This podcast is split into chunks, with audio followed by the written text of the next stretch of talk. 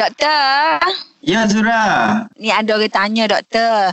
Bulan-bulan puasa ni semua dia mengalami sembelit. Allah sial lah doktor. Nak masuk bilik air kat teriak dulu. Ha, jadi macam mana kita nak ayat masalah set dia ni supaya tidak semelik bulan-bulan puasa ni. Sebelum tu kita nak bagi tahu uh, tabiat buang air besar. Tabiat buang air besar ni memang berbeza di antara satu individu dengan individu yang lain. Setengah orang dia setiap hari dia buang air besar. Ada uh-huh. setengah lagi seminggu sekali buang air besar. Ha, itu normal bagi dia. Ha, tapi oh. bila kita kata dia sembelik, dia sebenarnya kalau sebelum ni dia seminggu sekali jadi dua minggu sekali. Dia kekerapan oh. itu semakin berkurang daripada normal. Kalau dia tiap-tiap hari buang air besar dia jadi 2 3 hari baru sekali. Ha yang tu sembelit. Hmm. Yang kedua najis dia tu menjadi makin kerah daripada biasa. Oh. Betul. Punca-punca dia satu sebab pemakanan. Pemakanan tu dia kurang makan benda-benda berserat terutama pada bulan puasa.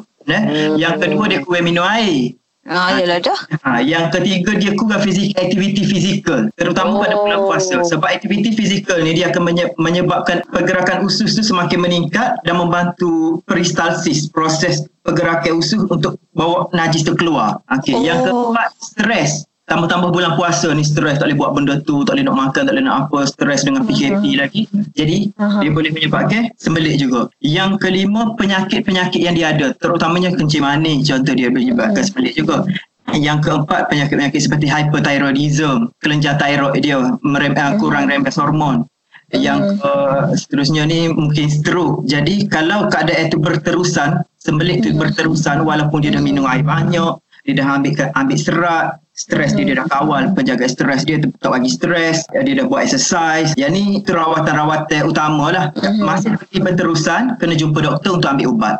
Tapi oh. seandainya masih lagi berterusan kita bimbang benda tu disebabkan oleh penyakit lain seperti bagus dan ketumbuhan.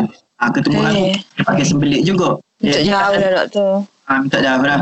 Tambah uh, tanda-tanda ketumbuhan ni tak kira lah sama ada bulan puasa ke bukan bulan puasa ke.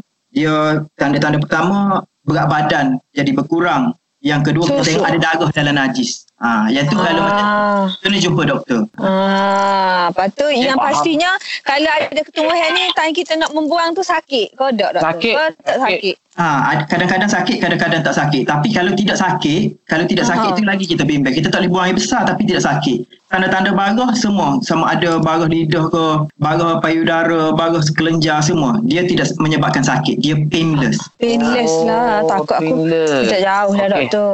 Dia keluar darah tapi tidak sakit. Itu hmm. tanda-tanda barah lah. Jadi kita kena pemeriksaan doktor. Ha? Oh, Alright, okay. faham doktor. Hmm.